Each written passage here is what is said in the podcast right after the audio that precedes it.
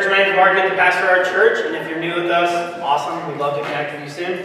But, so parents, I don't know if you knew this or not, but you have 936 weeks between the time that you bring your baby home from a hospital, unless you had the baby in your house, and that's a different story, until they graduate high school.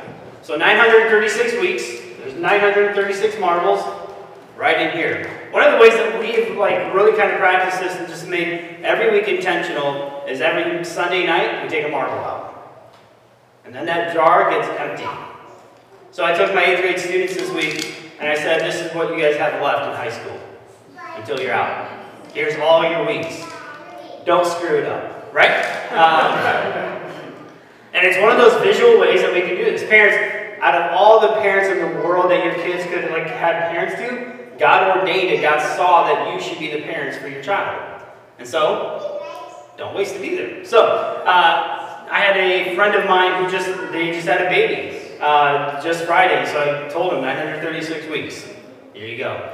And today we to celebrate Weston, who is, his jar is gone, is empty, right? Because he just graduated Friday. So, those 936 weeks, some of them goes fast, some of them go a little slower than normal. Uh, but here's the deal the psalmist says this that children are like arrows in a quiver. The point of an arrow is not to sit in the quiver, the point of the arrow is not to sit into the bow either, but it's to be launched. So, Weston, we're going to celebrate what your next is. So, we're going to ask you to come up. I've got a gift for you as well. Um, we're going to pray over him because I believe he has some amazing, God has amazing things in store for Weston. Um, do you mind telling us a little bit of what's next for you? Oh, yeah, good with that? Okay. So where are you going, what you plan on doing and all that? Okay, so I'm Weston. I graduated on Friday from Calumet High School. Um, so kind of, you know, this summer just working, hanging out with my friends, making memories, and then in the fall, going to Ball State, majoring in graphic graphic arts management and all that. So that's pretty cool. And yeah. Is that code for tattoo artist? Not, Not necessarily. I was hoping to get some free tattoos. That's why. But okay. Yeah, your son. He tries to get me tattoos.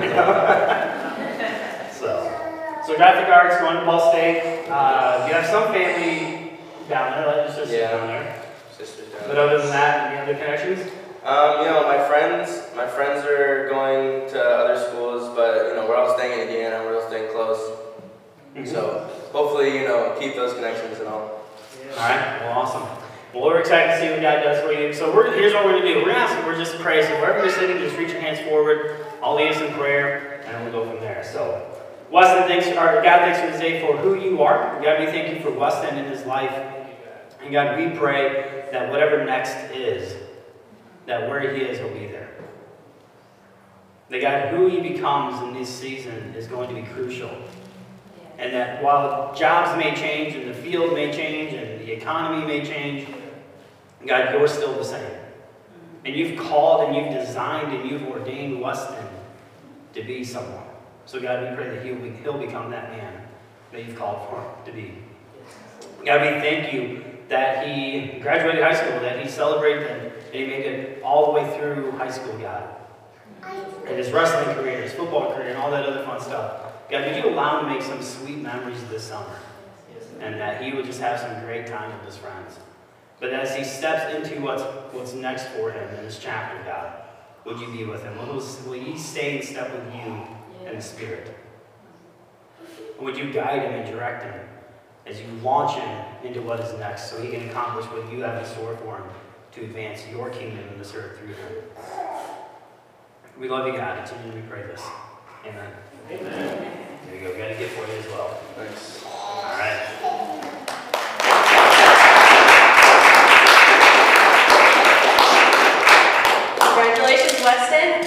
All right, for those of you who are new or visiting with us this morning, if you want to connect with us, you can text the word here to 219-233-2311, or you can find us in the back of the One Cup Cafe after the service for any questions you may have and to get a gift that we have for you guys.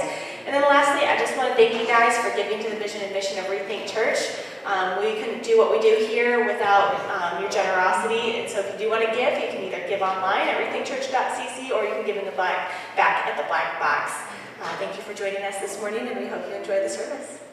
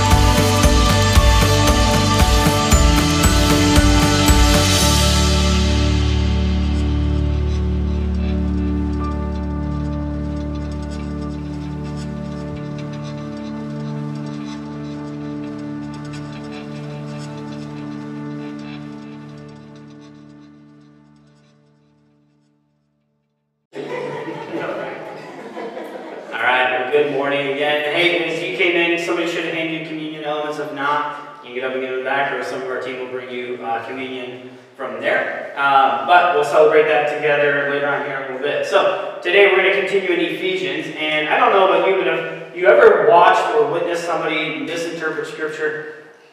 And you're like, like. So I was doing some studying because that was what I do.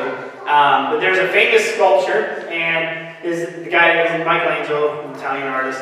He's made this sculpture of Moses. Moses, at the time of this sculpture, is 80 years old. And I just want you to notice how ripped Moses looks at 80 years old in this picture. Um, but I was studying this, and I was like, man, that's a ripped 80 year old, right? Like, I I look anything like that. The other, the odd part about this is Michelangelo was reading, and his priest was reading from what we call the Vulgate. The Vulgate is this translation that went from Hebrew to Latin, and there's some weird translation terms that came into this place. Um, but in this, in the, in the context of Ephesians, or sorry, Exodus chapter 30, 34, was that uh, Moses goes up to the mountain, he's up, he spends time with God, and then as he comes down from the mountain, Aaron and his like attendants were like, "Whoa, dude, you're like glowing here. Like, uh, what's going on here?" And so when they um, when he recognized that, they put a veil around him. The author of Hebrews tells us that the, the veil itself was meant because uh, all of a sudden the, the glory, the Shekinah glory started to dim in Moses, and they didn't want him to think that, like, they didn't want the Israelite population to think, oh, it's dimming.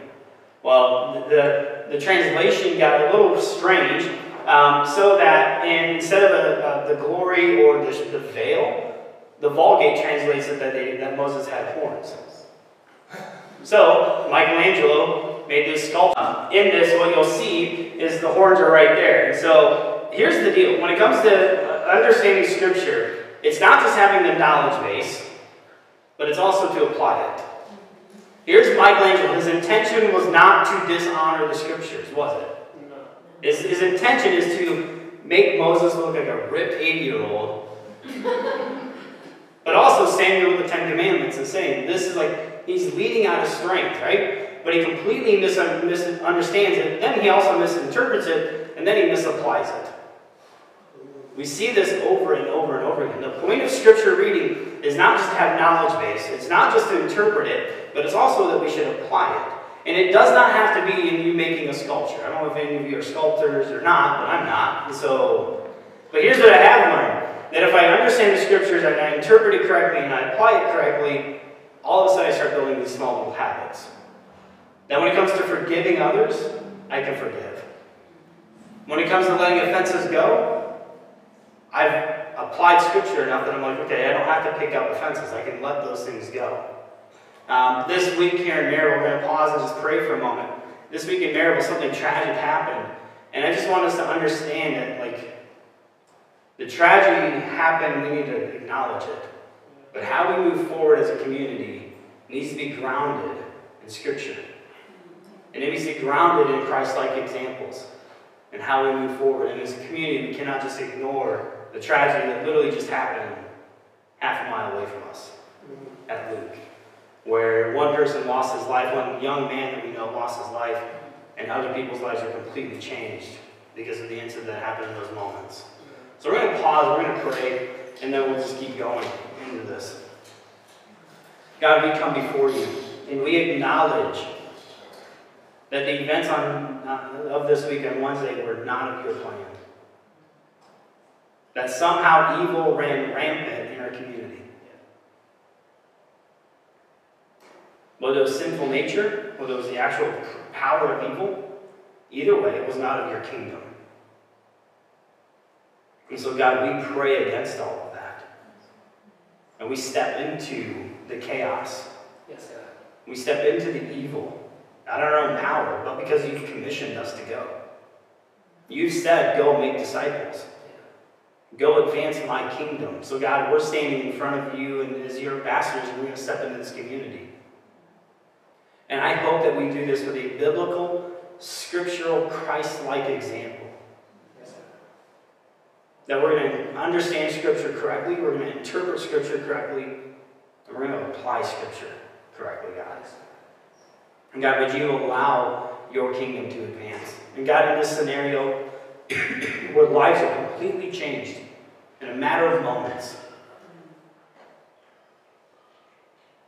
where a son is no longer in the house with his mom. God, would you wrap her up with your grace and with your comfort? God. would you bring grace where grace is needed and conviction where conviction is needed? And God, you are the God of second chances and of third chances and of 120th chances. So, God, I pray that the story that you will write from here will bring glory and honor to you. Would you soften hearts? Will you open eyes and open ears for people to step in and say, okay, God, this was my life and this was a decision, but I'm going to step into your path and follow you out of this. God, would your kingdom be advanced in this, in this community, wherever we go as your people. We love you. It's in you we pray this. Amen. Amen. So another way that I see people misinterpreting Scripture um, is claiming things that aren't scriptural, number one. Uh, or they just take things out of the context of Scripture and then they say that it's theirs. Uh, I was having a conversation with one of my friends who's a pastor.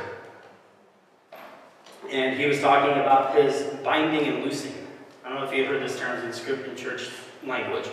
Um, but he was talking about things that he was binding, and he was talking about in the context of not allowing, prohibiting. Like, and then he was talking about loosing, and he was saying that it's allowable. And I was like, have you done any contextual understanding of this? Like scriptural contextual. And he was like, I don't need to. It's it's all right there in the language. And I was like, but it's not. Here's the deal. Um, so, in the rabbinic language, where Jesus is a rabbi in the first century time frame, uh, he talks about this in Matthew 16. He talks about this in Matthew 18. You see this. You see the disciples applying this in the, in the Council of Acts, where they're like, we don't know what to do with Gentile Christians, meaning non-Jewish Christians. So they come together and they made a decision on what to bind and what to loose. And what we have in common, like we exist because of their decisions. Does that make sense? Yeah. Unless you're Jewish. And if you are, awesome. Uh, but I'm not. So, um, but in the rabbinic language, there, it's an agricultural language. So when they bind something, they're allowing something in their language and their, and their understanding. When they loose something, they're, they're not allowing it in their context. But in our context, in the American church world, what's the language that usually gets used? I bind this in your life. You're not allowed to do this. This evil has no. I'm like, whoa, whoa. Not that like Christianity is witchcraft. You have to get it all right, like the words right, because if we do, we're all screwed, right? But like if you're gonna say, I, in my authority, I bind this, you better know what you're saying. And if you're gonna loose something, well, the idea of loosing is like kind of like the, the separating the wheat and the chaff. They're loosing the chaff. They're letting it like go away, just throwing it up in the air, and let it loosing into the air. Um, so loosing and binding are there, and you see this misinterpretation over and over and over again. Usually late night you're on TV evangelist, but um, just there's my statement. So, and I'll stick with it. But um, but in this conversation, I've had this with people, like, do you need to understand this? Now, when, when it comes to scripture contextual, a lot of people say, well, I'm not a pastor, so I can't do it. Yeah, you can. Here's the deal. You and I have more resources than the early church ever had. So what are we doing with them? You have access, you have information, you have all this other stuff. Like, if we're going to spend hours and hours and hours on our phones, we might as well use them for good, good things, right? If you're going to watch TV, play video games and all that, how about you take a fraction of that and you interpret, like you, you understand and you start, start studying scripture.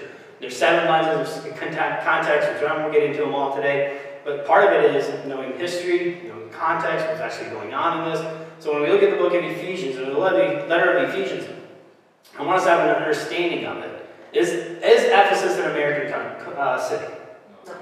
No, right? What, like, here's the deal. When we, we when we're reading scriptures, we have to understand where it's at. It's in modern day Turkey, and he's not writing it in 21st century context. He's writing it in first century, second century language, right? And so Paul is writing this because he wants to deal with some, some other stuff that is there. So understanding that is crucial. The other part of this that we need to understand is that 80% of the Roman population that made up the Roman Empire lived under the poverty line.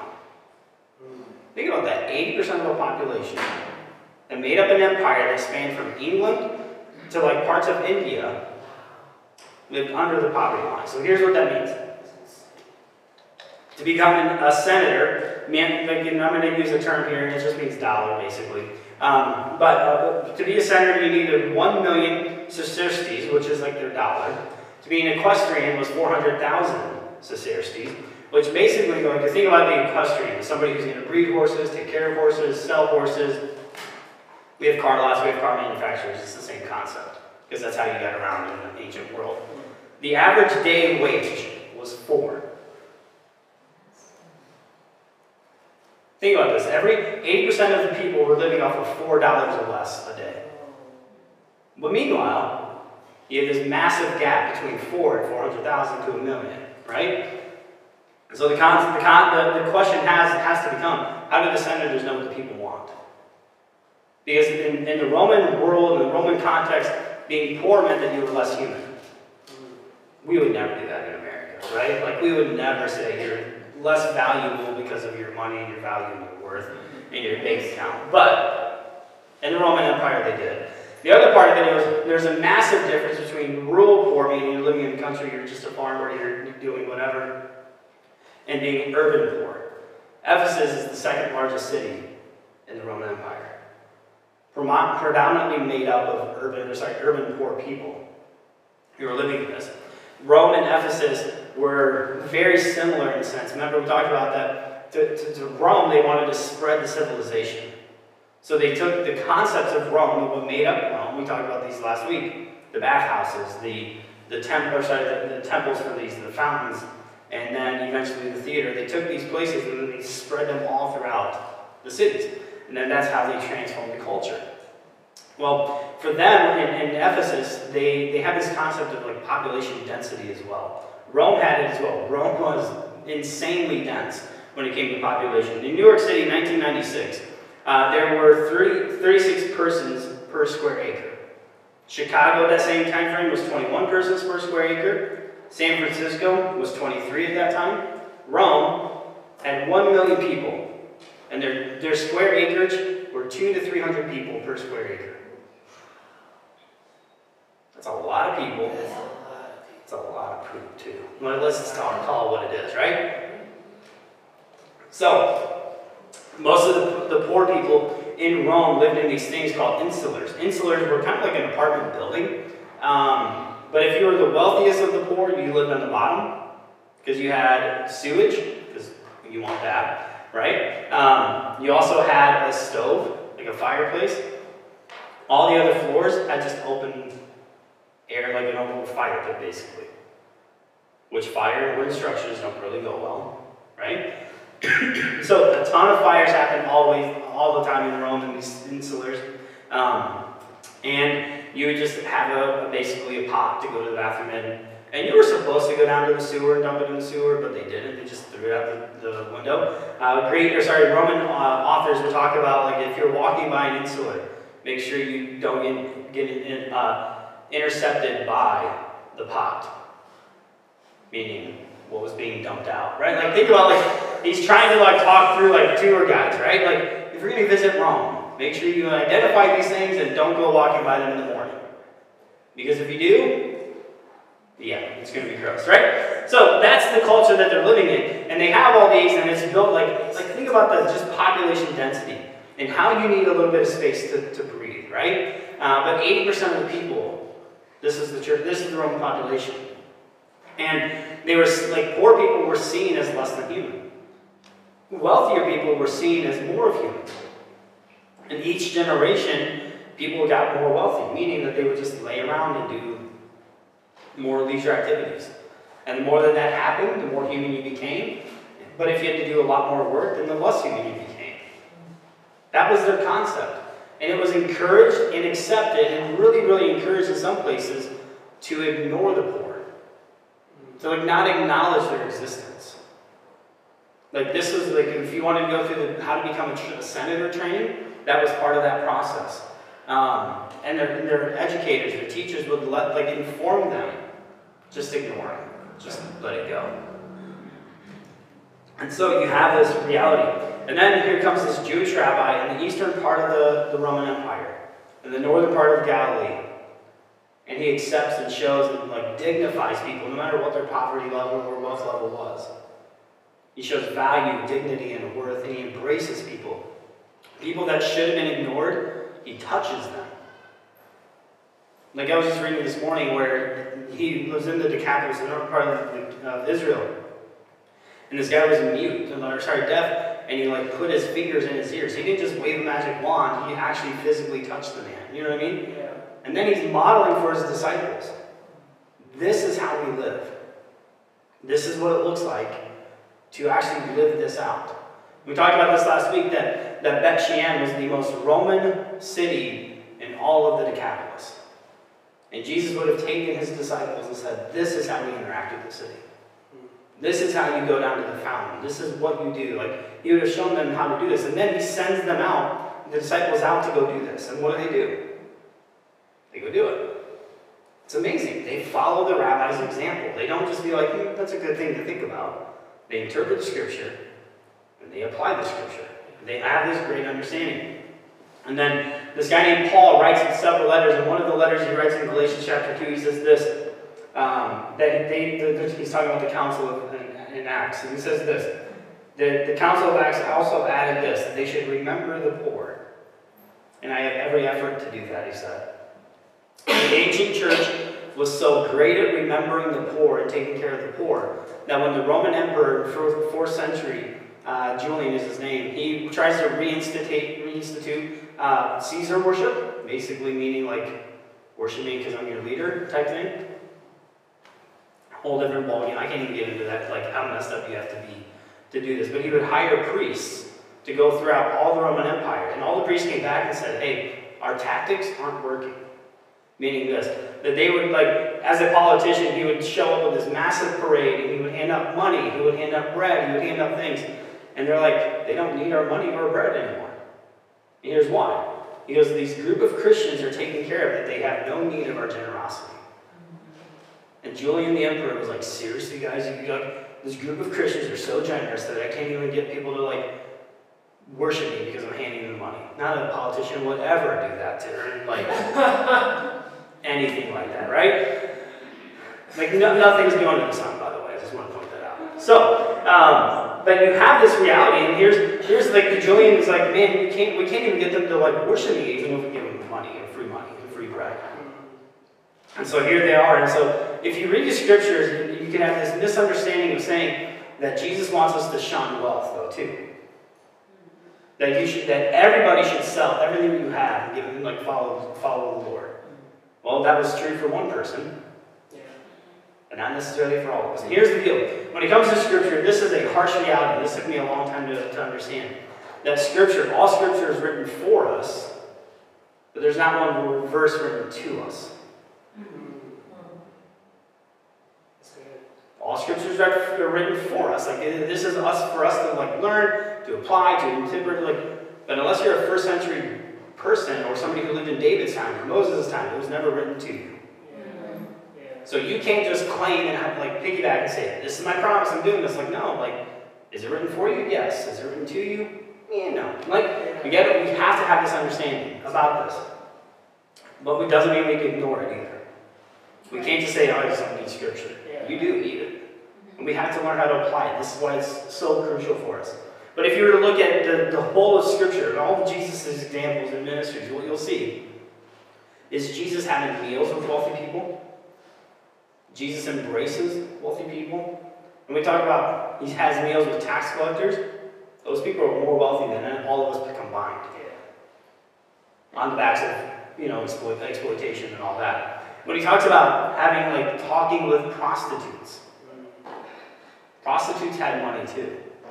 Prostitutes had the wealth that, that came along with it as well. So Jesus would sit down with these kind of people and have conversations with them. Luke chapter 8, there's this great little verse that uh, Luke kind of includes here.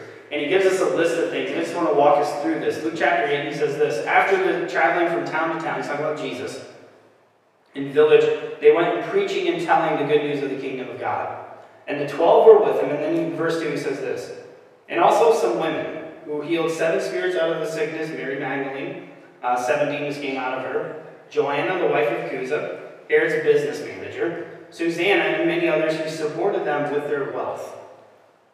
So, it's easy to read right over that and be like, oh, it's not a big deal. No, it's a huge deal, Yeah. especially Herod.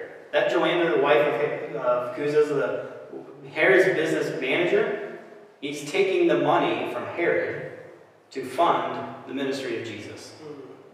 And this is this Herod is the only person that Jesus ignores and will not talk to in all of Scripture. This is the same Herod that arrests John the Baptist. This is the same Herod that has him murdered because he doesn't like him. So then when Jesus is arrested on that Thursday night and Pilate sends him to Herod, this is the Herod that he goes to. What does Jesus do when he gets in the presence of Herod? Nothing. Not a, not a word. He cannot stand Herod. Probably because he killed his cousin. But, you know what I mean? Like, but also he's exploiting. He's taking 80 to 85% of the, like, taxing 80, 80 to 80 to 80 to 5% of the people to build up his kingdom. He's caused all these wars. He's like, we don't have the time to get into all of the details here, but he, like, when Jesus talks about, like, do you ever go to war without counting the cost? He's talking about Herod. Because Herod caused a war with the Nabatean Empire, empire that like destroyed the whole uh, kingdom of, of Herod. There's a whole lot of history there. But for some reason, God ordained it that Herod's money should fund Jesus' ministry. Mm. Jesus embraces wealthy people. He embraces poor people. I don't think Jesus sees people as money like on, on a ranking system. Yeah. And he trained his disciples to do the same thing, said, Go do this. And so they do it. So you have these two polar opposites going on here. And all of a sudden, now you have the church. We talked about this last week. Have Gentiles and Jewish people uh, who are polar opposites of each other, should always be avoiding each other according to the examples that we see. But they don't. They keep coming together. And this is what we see in the, letter of Ephesians that for some reason, all of a sudden, God is pulling people polar opposites, of wealthy people, of poor people, of 80% of the people are poor, and they live in these insular buildings. Where do the churches have church? They can't buy a building, and most of the places it's an illegal, like, act of worship. You're not going to the marketplace to do this. So they use the houses of the wealthy people. And so, like, this is, like, God is taking, like, God is challenging people to honor God with whatever you have. So you can imagine the conversation with Paul and Peter and all these other guys who are going and start these, these ministries and these churches and say, hey, we we just need a place to sit down, gather, pray for each other, have a meal together, and celebrate communion. And the people have space, they're like, dude, you can, you can use my house. Why not?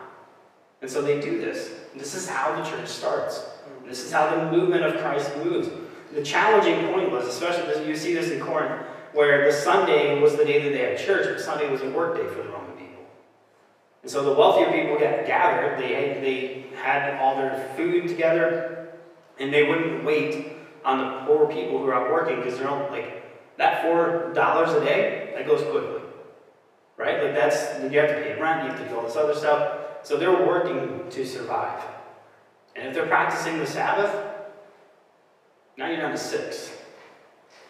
So you're trying to figure out how to do this, right? and so, as they after they got done working, they would show up to the church, to the house church. The problem is all the wealthy people already ate the bread and drank all the wine. And Paul's like, man, you guys are not celebrating communion. This is like just drunken parties. Right? Like his harshest words for this. But somehow Paul, Jesus is working through Paul saying, pull all of these polar opposites together. Worshipping Jesus with people you, that are like you is nice. It's cute. It's a Sunday school little answer, right? But worshiping Jesus with people who are completely different than you, that's Christ-like. And I'd rather be Christ-like than nice. You can tweet that however you want to do that. But, all right, so, all right, so that in mind, let's pull to Ephesians chapter 2. And we're going to start in verse 17. And I want us to just have this understanding of what Christ is actually trying to get Paul to get the Ephesians to, to work through and to look through. But here it is, he goes into this, and he's talking about this, like, how do we want people to worship me? Right? And so here's what he's going to talk about, verse 17. Jesus came and proclaimed the good news of peace to you who are far away from him, and peace to those who are near. Basically, the Gentiles were far from Christ, the Jewish people were near Christ. Let's keep reading, okay? Um, verse 18 For through him we both have access in one spirit to the Father. So then you are no longer foreigners and strangers, but fellow citizens of the apostle and the prophets with Christ Jesus himself as the cornerstone, in him, the whole building is being put together. It grows into one holy temple in the Lord. In him, you are also being built together for God's dwelling in the Spirit. Now, here's what we need to understand. This phrase, in him, is one of the biggest themes that you'll see in Paul's writings. For the biblical authors, salvation was not about a prayer that you prayed some time ago. Salvation was this lifestyle that you had walking in Christ. So let's walk through. What does it look like to be in Christ? And if you've been with us for a while, you've seen these totes before. We're going to pull the totes out because it's one of the greatest examples that I didn't come up with. Louis Giglio did, so I just stole it from him. You're welcome. But I saw this like 25 years ago, and I was like, this is genius. I'm going to totally do this. Okay, so give me a second because I'm going to take all these totes out.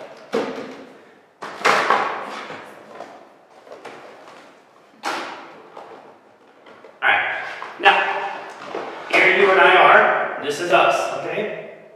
Galatians chapter 2 says this that if we are in Christ, here's what this means that we have now been crucified, according to Galatians chapter 2, verse 20, Jesus is in us.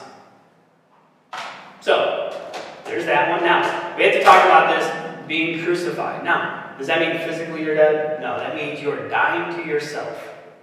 There's three major enemies to us in walking with Christ evil of this world, human nature, and your own selfish desires. Alright? Do you have control over evil in your, in your life? Not really. Satan's going to attack you, so it's going to happen. Do you have control over your selfishness and your own sinful nature? Now, what Paul is saying is die to that. This is where Christ would also say, hey, crucify yourself, come follow me. And all of a sudden the crowd's leaving. And he's like, seriously, guys? What? Like, he did on purpose, right? So when we talk about this, this is not about, well, I prayed this prayer when I was four years old, but I kept living my life the way I wanted to live. This is not, well, I grew up in church, going to church all the time, but then I would just do whatever I wanted to do outside of church. Like somehow this one hour was different, didn't impact my 167 hours outside of that one hour of church. Not that any of us would ever do that either. But when we say that we've been crucified with Christ, this is the waters of baptism, this is all this, um, one of the great sights I wish I had gotten a better picture of it, but there's a baptism in the, in the, the shape of a cross, and the Negev. In the third century, this is how they started baptizing people, saying, You're going in the shape of the cross. And that's how you got baptized. I don't know physically how that worked, but it like it looked pretty sweet. So, Galatians chapter 2, if you've been crucified with Christ, Christ now lives in you. According to uh, Colossians chapter 3, though, if Christ is in you, then all of a sudden now you're in Christ. So here we are. Here's you, Christ is in you. Now you're all of a sudden go out Colossians chapter 3, you're now in Christ. Paul goes on later on in Colossians chapter 3 to say that it's not only that you are in Christ, but now you're in the Father. So, to be in Christ or in Him, according to the Scriptures, means that somewhere in here you are, Christ is in you, you're in Christ, but now you're in the Father. So the question you have to ask yourself is this. When I say that I'm a Christian or I follow Jesus, does my life look more like Christ? Or does it look like I've just prayed and had Jesus as an add-on? And by the way, when you go into the chaos of this world and into the evil of this world, and you're like, I don't know what to do, I don't feel like I can do this, here's the beautiful thing. In order for Satan to actually get to you, he has to get to the Father. Doesn't have a great track track record there. Is to get into this, go against Satan, or sorry, go against Jesus, which Satan doesn't have a great track record there. And if he gets to these two, then all of a sudden he has to fight Jesus again because Jesus is in you. You're not alone. When you step into the chaos of this world and you bring and you proclaim the gospel, you're not alone. You're not doing this on your own.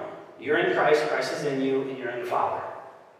So you, when you talk about being in Christ or in Him, does your life look more and more like Jesus on a daily basis, or does it look more just like yourself? And you say, Well, I've done this. It's a good thing that I prayed this prayer, which is a good thing. But that's the starting point, not the end goal. And a lot of times we approach this as if it's the end goal. Um, let's talk about the Jewish people being near God and the Gentiles being far from God. Near God, but not in Christ, still not in Christ. Far away from God, but not in Christ, is still not in Christ. It's the prodigal son being put into a different place. The prodigal son goes away, he's far from the father. The oldest son is near, he's, near the father, but he's still not in relationship with the father. And this is what Paul is talking about. You guys are like the Gentiles, you're the prodigal son, you're far from you're far from the father, but you're not in relationship with the father. It's the oldest son, you're here, like you're still not in there. So Paul's driving this into them trying to figure this out. Like you've got to do this. And two vastly different people are pulling, being pulled together. Jews and Gentiles in this example, poor and wealthy people are being pulled together. And Paul is constantly just saying, be in Christ. And let's see what happens when we do this. When we when we two different people come together, where does Paul say that the Holy Spirit dwells? Right there. When two people become the temple, like we're pulling these two different kinds of people, this is the temple. For the Jewish people, that would have been like, oh yeah, that's Jerusalem. And then before that, that's the tabernacle. The Hebrew word for tabernacle is dwelling.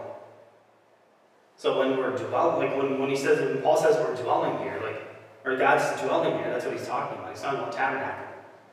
For the Gentile people, they would just envisioned the thousands and thousands of little small temples that if you wanted to have wealth, if you wanted to have rain, if you wanted to, you just go to these temples and do this. But Paul is saying, no, no, we are the temple. This is the space where God's, where God's presence and space comes and meets with human space. And this is it. Like I said before, following, worshiping Jesus with people that are like you is nice and cute. There's nothing wrong with it. But finding people who are different than, than you and worshiping Jesus with those kind of people, it's a whole other ballgame. That's like going from black and white to technicolor. And this is what Jesus is trying to get the whole, the, the kingdom of God to look like. Is like you cannot look and just act the same. By the way, if you show up to a church where everybody acts the same, votes the same, and looks the same, you showed up to a cult, not a church. Mm-hmm. Just be aware of that, right? And you can't look at other people and say, mm, but they're not like me, they didn't vote like me, or whatever. They must be different than me, or whatever. C.S. Lewis talks about this. He says this Next to the blessed sacra- sacrament itself, meaning communion elements, your, whole, your neighbor is the holiest object presented to your senses. That neighbor, that person that you're looking at, bears the image of God. Different or like you doesn't matter. They're still made in the image of God. So here's what we're going to do. Anna's going to come up and lead us in just some soft music while this next part takes place. But here's what we're going to do. I want you to take your communion elements and find somebody to share your story with. And tell your story of what God is doing in your life. How Jesus has shown up. And if you just look around and somebody's sitting by themselves, just go sit next to them. Um, but tell your story of what Jesus is doing in your life. And then I'll walk us through the communion elements here in a little bit. All right?